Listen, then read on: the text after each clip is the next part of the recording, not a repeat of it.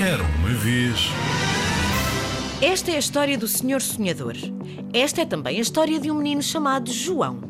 O João era um menino muito bem comportado, comia sempre tudo às refeições, deitava-se logo quando lhe pediam para ir para a cama.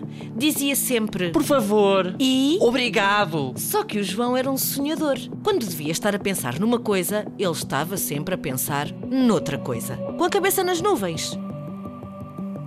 Num certo dia, o João estava na escola. Estava sentado no seu lugar a assistir à aula de história. Fazia muito calor e o João gostava de estar sentado na última fila, junto de uma janela aberta. Subitamente, pelo canto do olho, o João apercebeu-se de que havia algo lá fora, no relevado, em frente à escola. Era uma coisa azul. Uma figura pequenina em forma de nuvem. O João nem acreditava no que via. A figura olhou para o João, sorriu e acenou-lhe. O João olhou para o professor, que continuava a falar. Levantou-se discretamente, mesmo muito discretamente, e saiu pela janela aberta. Deu alguns passos sobre a relva em direção àquela estranha figura em forma de nuvem. Olá. Quem és tu? Sou o Senhor Sonhador. Como é que te chamas? Eu sou o João. Olha, estou de partida para uma aventura. Queres vir comigo? Oh, quem me dera. Então, muito bem. Disse o senhor sonhador. E levando dois dedos à boca, soltou o mais estridente assobio que o João escutara em toda a sua vida. Um enorme pássaro mergulhou dos céus e aterrou ao lado do João e do senhor sonhador. Vamos lá! Disse o senhor sonhador ao João, subindo para o dorso do pássaro.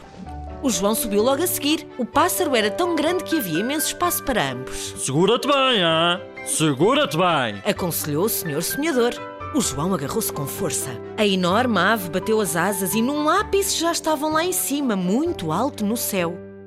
Voaram cada vez mais depressa sobre os campos. Sobrevoaram planícies e quintas e cidades e montanhas e árvores e vales, até ficarem muito, muito longe da escola do João. Foi fenomenal.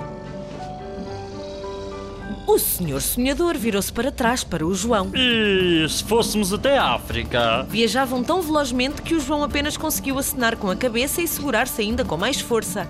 E voaram e voaram sobre o mar. De repente, ali estava a África, mesmo por baixo deles. O pássaro aterrou numa clareira da selva e o João e o Senhor Sonhador saltaram do seu dorso. Que calor! Vamos! Vamos explorar esta terra! E lá foram abrindo caminho pela selva. De súbito, noutra clareira, viram um elefante. Olá, senhor sonhador, querem boleia? Sim, por favor. O elefante baixou a tromba, agarrou-o e colocou-o no seu dorso. Depois voltou a baixar a tromba e fez o mesmo com o João. Que alturas! O elefante transportou-os pela selva fora até à margem de um rio. Aí ajudou-os a descer, despediu-se e regressou à selva. Como é que vamos atravessar este rio? Perguntou o João ao senhor sonhador. Talvez eu possa dar-vos uma ajudinha. Ouviu-se uma voz especialmente sibilante vinda das águas. Ambos olharam e deram com um crocodilo. Façam das minhas costas uma ponte.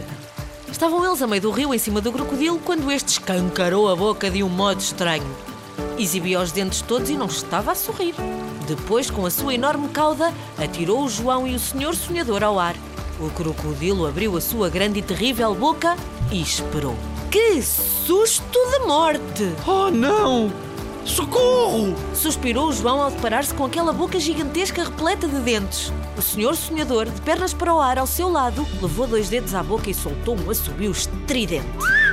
De um momento para o outro, quando a boca do crocodilo ia fazer nhaque, o enorme pássaro mergulhou dos céus. O senhor sonhador e o João aterraram em cheio nas suas costas e não na boca do crocodilo. Ufa!